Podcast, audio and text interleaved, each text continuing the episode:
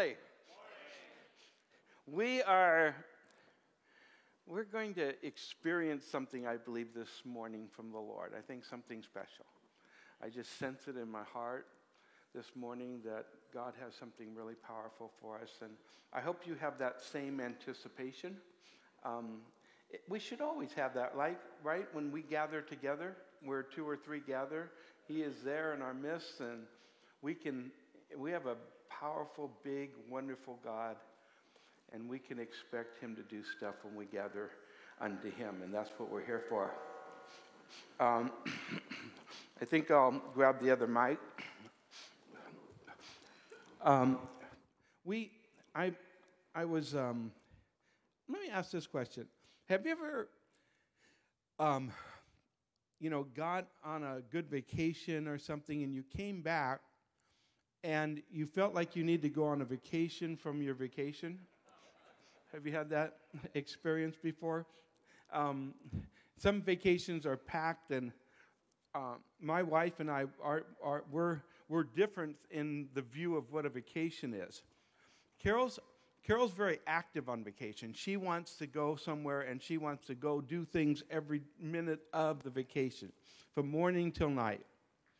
I, on the other hand, um, would prefer uh, getting a good book, you know, laying out like near the beach, and uh, and and uh, that would be my vacation. When I come back from vacation, I'm well rested and restored. Um, we have two different views, right? So we managed to to mix that. I'll get some, you know, reading time and some laying around time, and um, and then we'll go play and do all kinds of things, and um, and that has shifted over the years, by the way. At, uh, when I was younger, I was the one I always wanted to get out on the water, go surfing, do whatever we did. And um, as I've gotten older, I've enjoyed resting. But, but resting is not, um, you know, it, resting is not always full resting. There is a different kind of rest. And the writer uh, of uh, the book of Hebrews, in the portion of scripture that we're in, talks about a soul rest or a spirit rest. And unfortunately, many people live their whole life and they never ever get a spiritual rest. They, they never ever get a true soul spiritual rest. And God, but it's a promise given to us by God. Now, we've been talking in the book of Hebrews, which was written to basically some pretty young um, Hebrew believers, Jewish believers that were under tremendous persecution, pushing them back, trying to push them back into their Judaism, or at least compromising their Christianity and blending Old Covenant with New Covenant. And, uh, and going back to some of the the, the, the traditions of the Old Covenant and the, and the basically the insecurity of the Old Covenant. The Old Covenant was insecure. Today, tonight actually starts the Jewish festival of um, Yom Kippur and uh, the, the Day of Atonement. It's, it's been preceded by, uh, you know, nine days or ten days of, uh, of, of what is a, a time of repentance and, um, and, uh, and, and started on, uh, on the uh, Feast of Trumpets. So we're at, t- tonight, they will start that. And, and in, in the Old Testament times, when they had a temple, it was a time for sacrifice, and they sacrificed animals.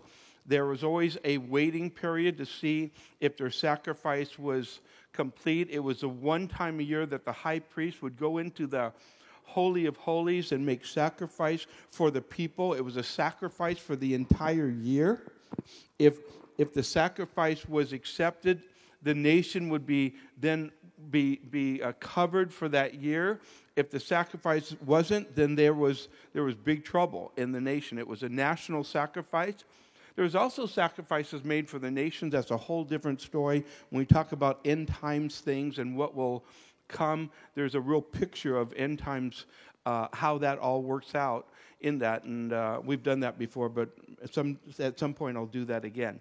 But the whole thing is that this was the, tonight and tomorrow is a, a, a, feast day that they would, uh, they would be very much part of. And they would have tried to repent and think about everything they've ever done wrong for that entire time. Uh, and they would have personal repentance and national repentance. And they were in, you know, waiting for.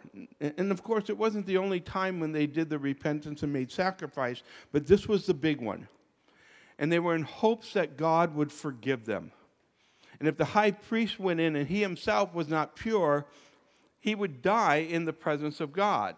He, he could not stand having sinned. So he would have to make sacrifices for himself and all these purifications, and all the people were hoping the high priest is okay and he's a good guy and he was, you know, he truly repented and he didn't have sin in his life. But they could never know.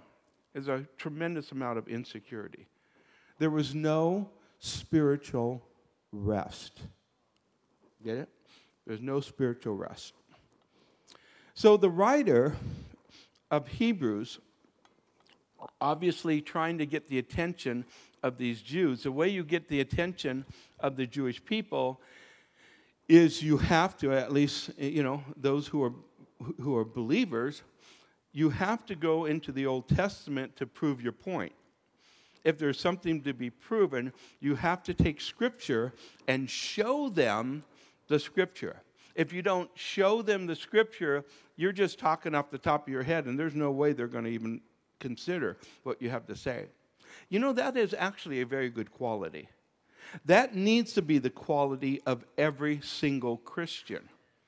Every Christian should compare whatever philosophy, philosophy, whatever you know, so-called truth or or religious view, compared to the Scripture.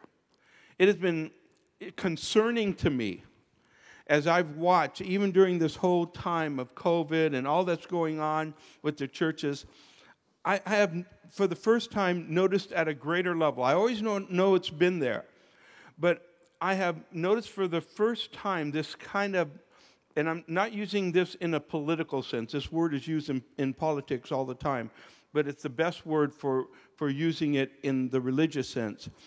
The, a progressive Christianity. You know what progressive Christianity is? It's Christianity that tries to blend and match the culture with Christianity. That, in fact, Christianity bends to the culture in, in order to, in hopes of, winning the culture by bending to the culture. And in, instead of just standing on the Word of God, wherever there can be, and what happens is that bending, listen, this is not new. We call it progressive Christianity it goes all the way back to the, to the New Testament time. This, what, that idea of bending to the culture and kind of compromising in order to get more people to join you is something that's been going on forever. But there are waves of it, and we're in a strong wave of it right now where churches that, that are called evangelical, um, and you know, that's the way they view themselves as evangelical because they're doing it for evangelism, are making compromise so that they can win the culture. And that's not how. The church has always been, and, and, and maybe you just say this, could you just say, the church has always been counterculture. Counterculture. We've never been with the culture, we've been counterculture because God's word is always, always contrary to the world. The world is always pushing against the things of God. And only if you come into the kingdom of God and, and you begin to walk according to the word of God do you, in fact, become, um, you know, walking in the ways of the Lord and, the, and that you're part of the kingdom of God. So, the, this writer, he goes to the word to show these young believers that, that what they have in Christ is just better. It's just better. It's way better. Because Jesus is, will you say it with me? better. Better. He is better. And it's better because of Jesus. Now, what he does is he actually quotes in, uh, in the first um, uh, 11 verses, I'm sorry, from verse uh, uh 7 to 11, that's where we're at uh, this week. We, we ended in verse 6 last week. From verse 7 to 11, he actually is just quoting Psalms 95, verses 8 through 11. So, what he does is he goes to Psalms 95. Now, I'm going to give you this is, let, me tell you my, my view on preaching. I believe, my hope is that I inspire you and I educate you in the scripture. Both. If all I do is every week just try to inspire you and I you know just preach fiery sermons, maybe it's because I'm not good at it. Maybe that's it. I, I'm just not a yeller, a screamer, and dancer, and I just don't do that well. But I do get inspired. I do get excited. There's, there's no question about that. I get excited. But if that's all I did, I would be concerned that you weren't being taught the Word of God. So, what I want, what we do is we gather and we teach God's Word. And there are portions of scriptures like this one where you have to be taught to understand it. Otherwise, I could just grab a couple words in here that are very inspiring words. You know, words like like don't harden your heart or um, exhort one another, and I could just preach about the phrase in the scripture. And you can take a phrase and you can hammer it home, right? I'm just telling you that I don't believe that is long term growth that happens in you if all you get is that. But if I only teach you just the nuances of, of the words in the text, if that's all I teach you, and there's no inspiration or exhortation, I think that's lacking too. So hopefully you pray that I am able to do both and that you can get inspiration and you can get education in the process. Today, I want to educate you on this text, which is a difficult one. But you have to follow. If you can follow me with this, you're going to go away, and every time you read this text, if you ever read it again, you'll know exactly where it's going. Okay? You'll understand what he's saying, and then you can pull out things even more. He is taking this portion of scripture, and I'm going to read it to you in Psalms 95, and he's, re, and he's, and he's just re, regurgitating it to them so they could read it. They know it's in there in Psalms 95 to prove a point. And here's, here's the text. I'm just going to read it. Verse 7 all the way down to 11. Therefore, as, as the Holy Spirit says, today, if you will hear his voice, do not harden your hearts as in the rebellion in the day of trial in the wilderness, where your fathers tested me, tried me, and saw my works 40 years. Therefore, I was angry with that generation and said, They always go astray in their heart, and they have not known my ways. So I swore in my wrath, They shall not enter my rest. Everybody say, My rest. My rest. They shall not enter my rest. Now, he's quoting this scripture for one specific purpose. There's other things in here, but this is the main purpose. And that is to say that the people of God never entered into his rest, but since they never entered into his rest, that means there is a rest still for the people of God to enter into. That's the main point. And this whole chapter, uh, I'm, I'm sorry, uh, the end of uh, chapter 3 and the entire chapter 4 is mainly that point. They're, they didn't enter the rest, and, but that, this scripture says they didn't enter into the rest, so logically, if they didn't enter into his rest, there still remains a rest for the people of God. You see that? That's what he's trying to, to, to, to share from this text. Now, he uses two illustrations. He uses the illustration of what's called the rebellion. And he also uses the illustration of creation. There's two illustrations that he uses to bring his point home. And I'm, it's, it's not about just bringing a point home for us, it's about enter into, entering into something that is such a precious promise of God. That we get to live in this rest that they never got to. They never got to. That's a rest that is for the people of God still, and we have an opportunity to enter into that rest.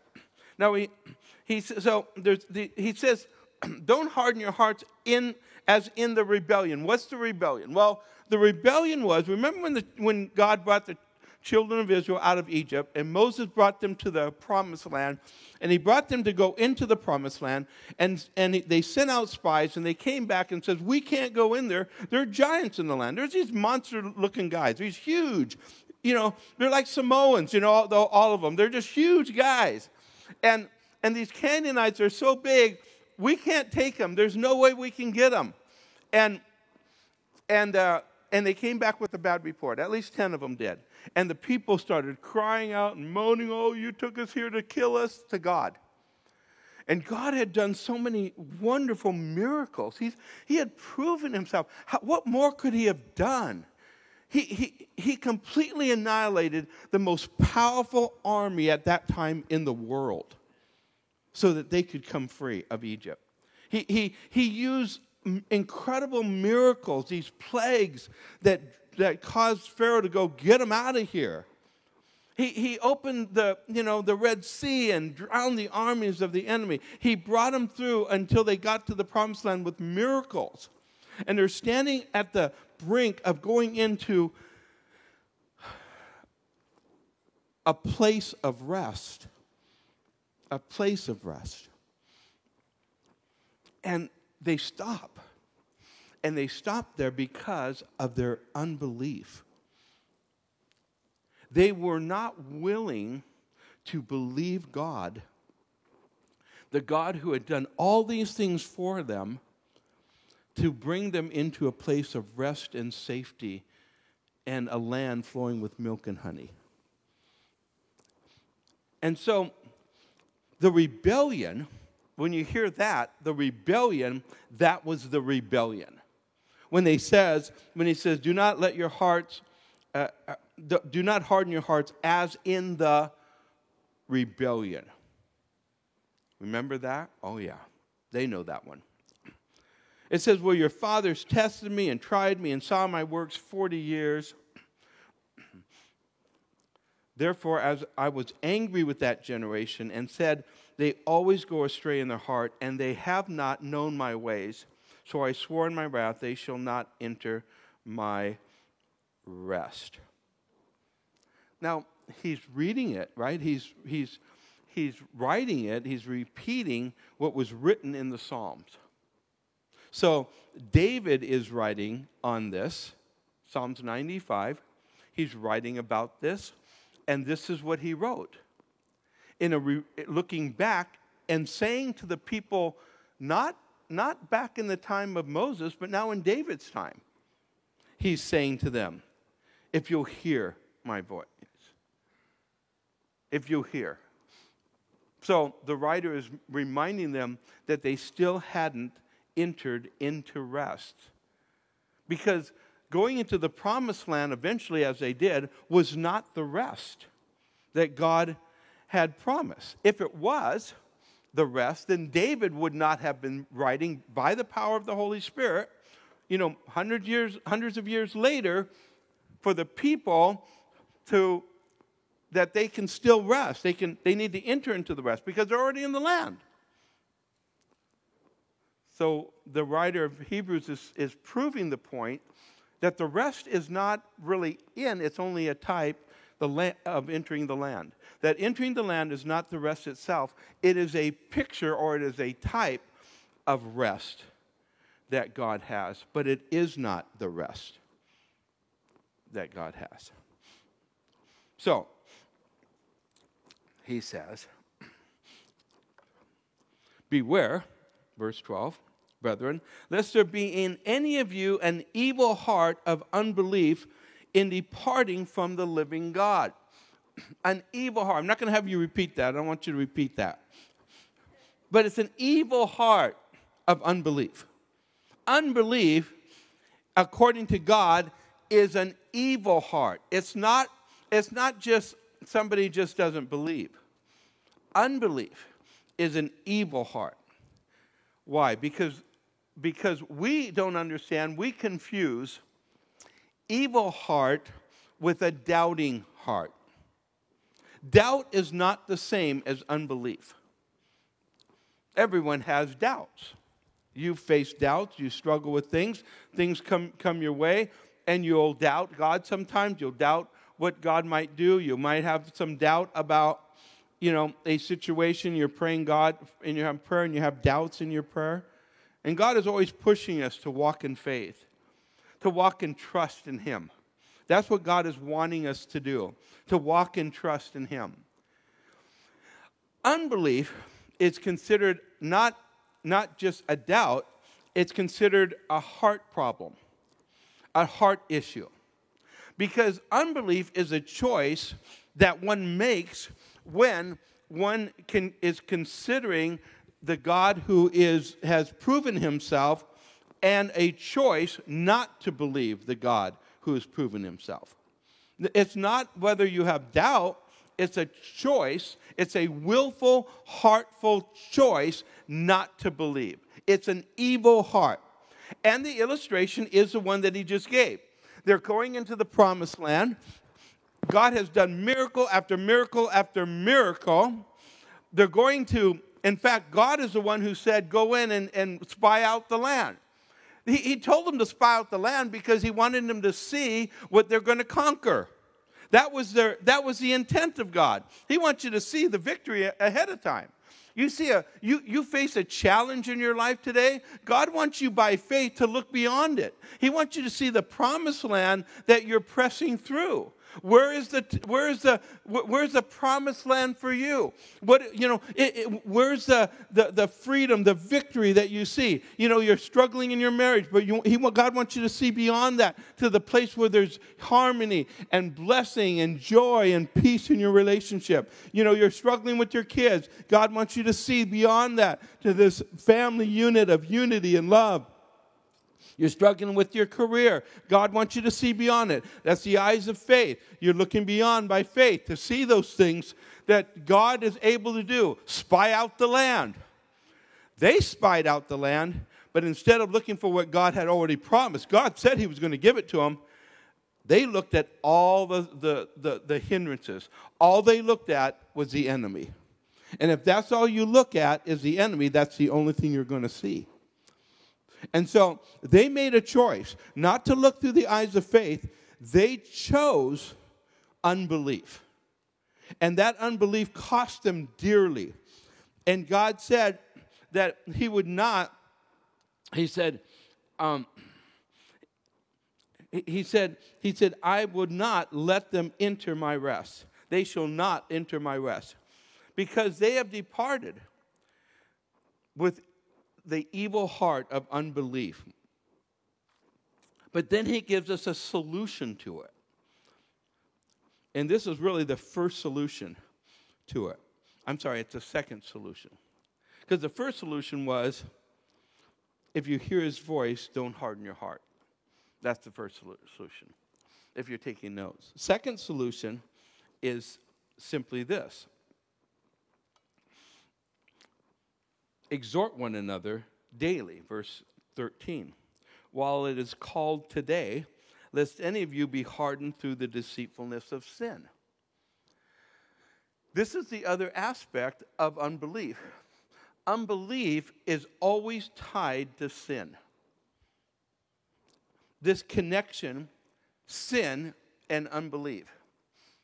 I've, I've had the um, sad time, or in some cases, it became a wonderful privilege to talk to some people who have who knew the Lord, grew in, up in church, and then fell away, and and fell away hard.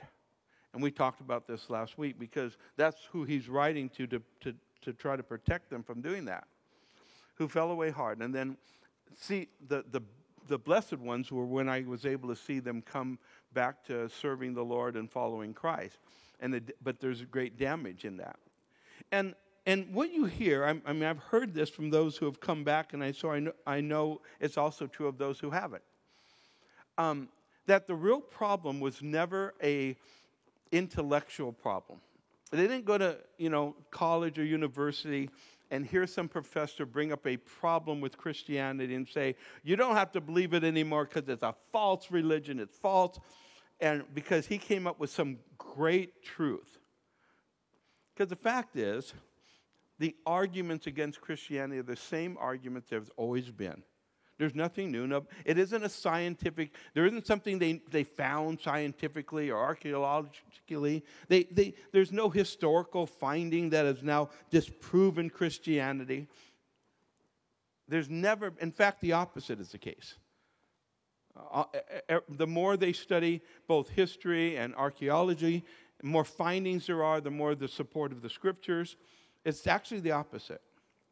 But they use the same arguments over and over again, and if you've studied it, you would understand that. But if you're a new, if you're a young college student going and you've never learned these things, and you hear that and you go, "Oh no," and you don't know the uh, the the answer to it, you don't know the argument, you easily fall into it. If if the temptation for sin is drawing you to the place that you are looking for an out. Because if you're looking for an out, you'll find it. And sin seems to be the problem. It seems to be the temptation of sin gets people in trouble and it causes them to fall into a deceitfulness. And that's why it says, the Bible says, the answer to that is don't get out of fellowship. The answer to that is hanging around believers who have faith and know God's word and know the answers and can pray with you and walk you through and challenge you and help you with your sin problem. Because it's usually not an intellectual problem. But even if it is, there's answers for that too.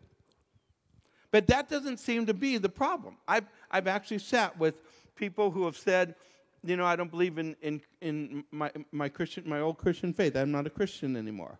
Or they're saying, I'm really doubting my Christian faith.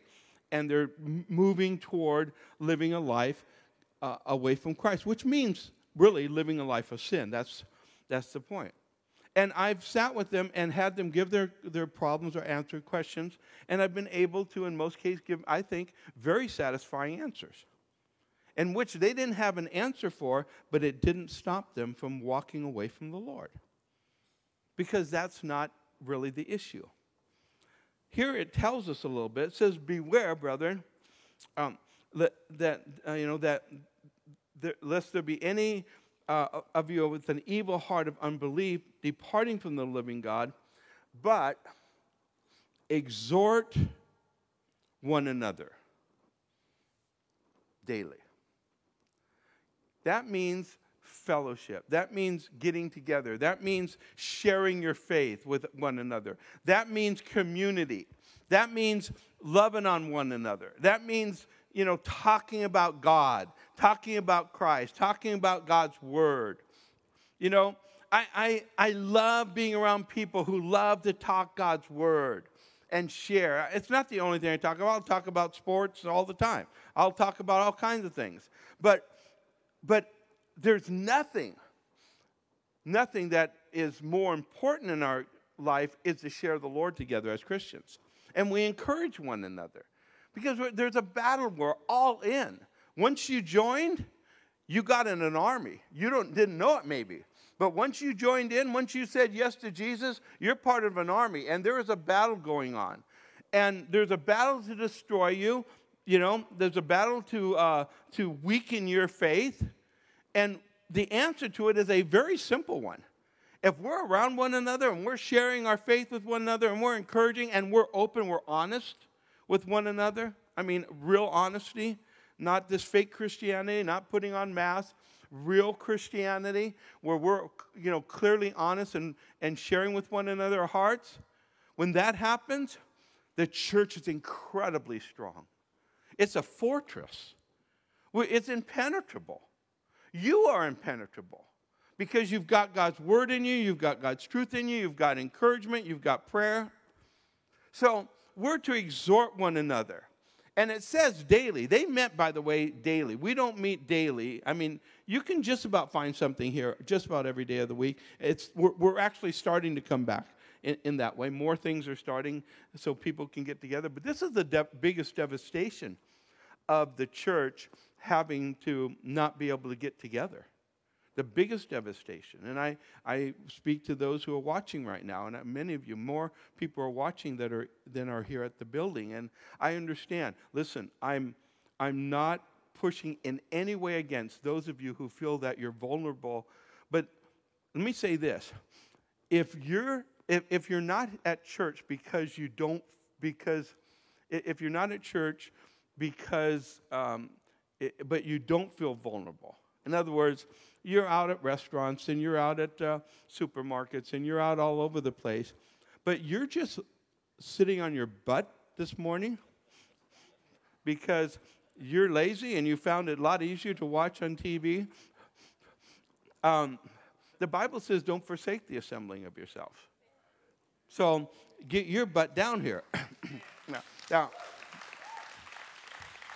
I'm, I'm not talking to those of you who um, who are, in fact, um, have risk, and you you're, you're, you're already living your life this way. Consist- as long as there's consistency, amen. But if there's inconsistency, I hope you'll check your heart and see if God would have you, in fact, gather with the body of Christ because the body of Christ needs one another. We exhort one another, um, the Bible says.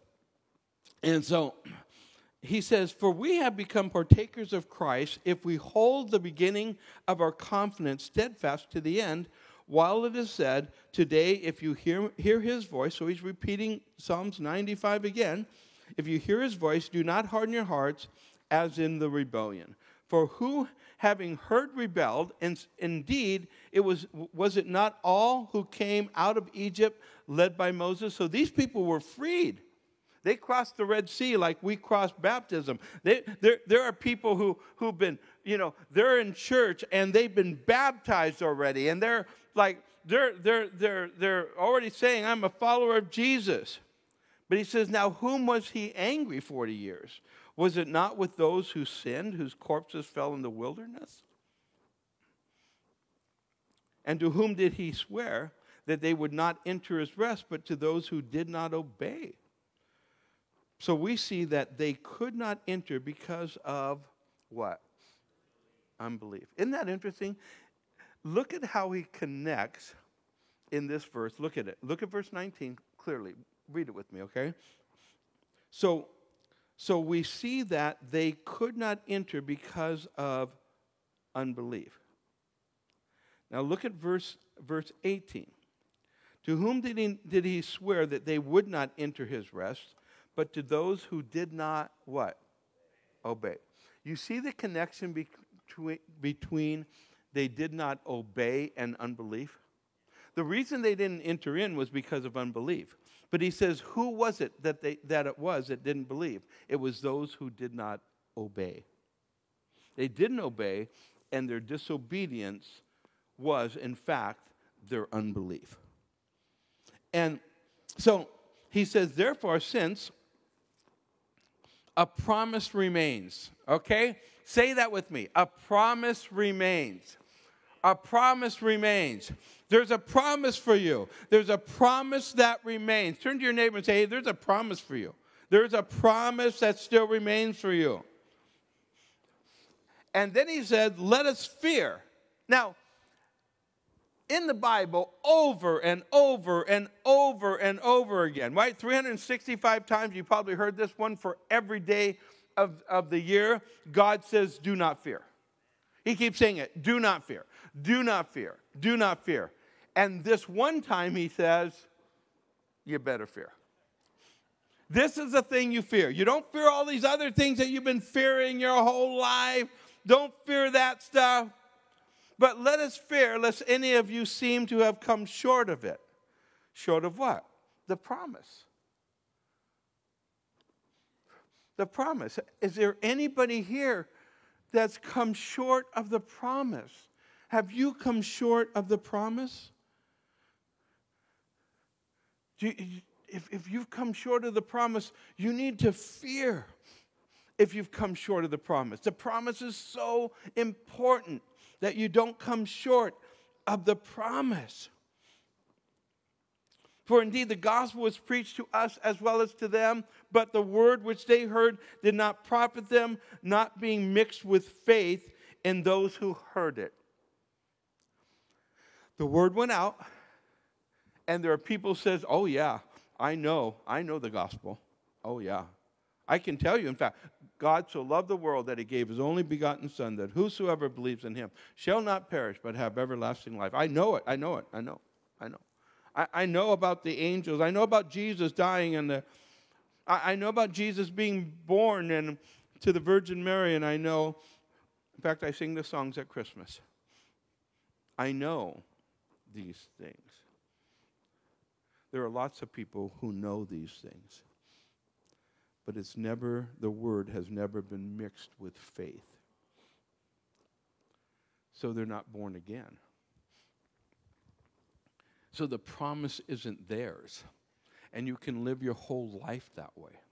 You can live your whole life with kind of this idea of, I, am a Christian because I know these things. But you've never mixed it with faith that is transforming in your life in obedience. Because your faith has never been activated to the Word of God. So the answer is mix the Word with faith. For, for we who have believed, he says, do enter that rest. For we who have believed do enter into that rest, as, as it says, So I swore in my wrath, they shall not enter my rest, and, although the works were finished from the foundation of the world. For he has spoken in a certain place of a, of the seventh day in this way that God rested on the seventh day from all his works. And again, this place, they shall not enter my rest. What he's saying is this that God has a rest. That the rest where he's offering us in the promise is a rest, not, not for your rest, it is God's rest. You enter into his rest. Let me ask this question when God rested from his creation, did he stop working? No. Actually, Jesus even said, you know, the Father works, and so I work even on the Sabbath. He made mention of that. The Father's working. Father's working. He's still working. But there was a rest from what? From creation. He finished a job. So he rested on the Sabbath day from creation. What is the rest that he promises for us? It's entering into his rest. It's the rest of salvation. It's the rest of salvation. Jesus was on the cross and he said, and he cried out, It is finished. It's finished, church. It's done. The work has been done. It was done on the cross. It's not finished partially. Jesus didn't say it's partially finished. He didn't say, I got some of it done. You know, I forgave, I, I'm, I'm able to forgive some sins. I'm able to save a few people. No, he died for the sins of the world. And it is finished. What is rest? Rest is believing in the finished work of Jesus so much. I mean, it's like you're in your easy chair. I, I have a chair at home. In fact, sometimes my grandkids will sit in my chair in order to kind of bug me on purpose. You know, they'll, they'll sit in my chair and they'll smile at me and I'll go, up, up, uh, get up. You can sit on my lap, but you can't sit in my chair. That's my chair. My chair is the place where I put my feet up and I relax and I kick back. And I get off my feet and I rest physically. This promise is the rest of your life. The rest of your life, you're going to rest in the finished work of Jesus for your salvation. You're not going to work for your salvation. You're not going to you're not going to fret. You're not going to worry about your salvation. You're not going to be um, you know trying to to do something so you secure your salvation. There m- remains a rest for the people of God. Put your feet up. You're in, you know, when it comes to salvation, you can sit in that easy chair the rest of your life. Does that mean you won't work? Oh, no. God worked. He's still working. Will work, but never for salvation. Never. That's going backwards. That's, that's unbelief. We don't live in unbelief. We, we live in the confidence of the work that's finished in Jesus Christ. Completely and totally in the rest. There remains a rest for the people of God. For he, for he who has entered his rest has himself also ceased, ceased from his works as God did his. Cease from your works of salvation. Cease from attempting to do anything to get God's favor of salvation for salvation. You have to stop. That's unbelief. You rest fully in the work. It is finished. Jesus finished it. And anything else is a slap in the face to the sacrifice that Jesus made on the cross. Anything that says you have more to do to be saved is a slap in the face to the sacrifice that Jesus made for the sins of the world. He paid it all. And those of us who rest in it, we're the ones who entered the promised land. Those who don't, they're on the outside. They're on the outside always facing giants, always finding an excuse not to go into the promised land, always wondering because there, there's n- never going to be a soul or spirit rest. Today was a very hectic morning. I knew God had something good because when, it when it's this bad, when it's this bad, I know it's the Lord going to work. I know that the enemy's trying to stop something. And if it could go wrong, it went wrong. I mean, just one after another after another. And I'm showing up here to church after service starts. And I'm trying to get uh, something printed that, well, I don't even want to go into all the detail. It was a mess. And I knew God. But let me tell you something as I am frantically trying to get things done, there's still a spirit rest. I'm, I'm not trying to accomplish something so God thinks, oh, Rick, you're, you're good. Doing, you know, I'm, I'm real, really proud of you because maybe if you do a little bit more, maybe, maybe you'll get saved someday. Maybe if you work a little bit harder, you'll be one of the 144,000.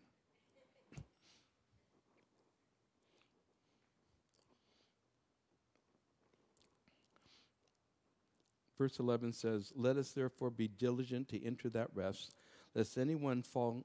Uh, uh, eh, lest anyone fall according to the same example of disobedience. Let us, therefore, now that sounds almost like a co- contradiction. Let us be diligent. That sounds like work. What are we being diligent to do? Be diligent to believe. Because belief is not works. Be diligent to make sure, to make your salvation and election sure. How do you do that? You trust. You trust in the finished work of Jesus Christ. That's the only thing you do. You just believe. Now, there's a rest this way. But once you come into that rest, I want to just, I'm just going to, sh- I'm over time. But let me say this there's another, there, there, there's more rest for you in living the life of faith. living the life of faith, there is not only the rest of faith in the saving work of Jesus Christ, but there's the rest from an anxious life you can live. You can live in the rest, from the ancient. You can live in the rest from a guilty conscience. You can live in the rest of an unfinished salvation that we are we have talked about and you can live in the in the rest rest in the security of God's love. You can do that. There's a rest even for those who have spiritual rest in the Lord. And God has offered that to us. And we lift our hearts to Him. Remember what Jesus said. Come unto me in, uh, in Matthew 11 28. Come unto me, all you are, who labor and are heavy laden, and I will give you rest. Take my yoke upon you and learn of me, for I am gentle and lonely of heart, and you will find rest for your souls. For my yoke is easy and my burden is light. Why don't you take, if you haven't, and uh, anyone here that hasn't done this already, and anyone that's watching online, why don't you take that yoke of sin and cast it toward Christ? That you're carrying a heavy load. You got a backpack that is weighing you down. You can cast that to Jesus. He'll take it and He'll give you a light burden. Say, what, what kind of burden? God's burden is to love one another. That's His burden. It's light. He says, This is what I'll give you. I'll cleanse you from your sin, but you're going to take my burden. What is that? Love one another like I do. Just start loving people. But salvation is yours. If you would like to invite Christ into your life, I ask you just to pray this prayer. Dear God, I believe that Jesus Christ is the Son of God who died for my sins on the cross. That he was buried and conquered death when he rose from the dead that first Easter morning. Jesus, I receive you as my Savior. I invite you into my life as my Lord. I ask you to help me help me to follow you from now on. In Jesus' name I pray. Amen. And listen, if you prayed that prayer and you meant that, and, and you've given your life to Jesus, we want to help you in your walk with God. Please go to ccanaheim.com, our, our website, and let us know that you received Christ. And we will send you information and get you started in growing in your walk with Jesus. Will you do that? You ready to worship the Lord? Let's do that. We, do, we aren't taking offering. We haven't been for this, so um, we have um, we have the boxes near the doors. If you'd like to give, feel free to do that. Okay. Let's let's let's lift our hearts to the Lord, guys. Okay.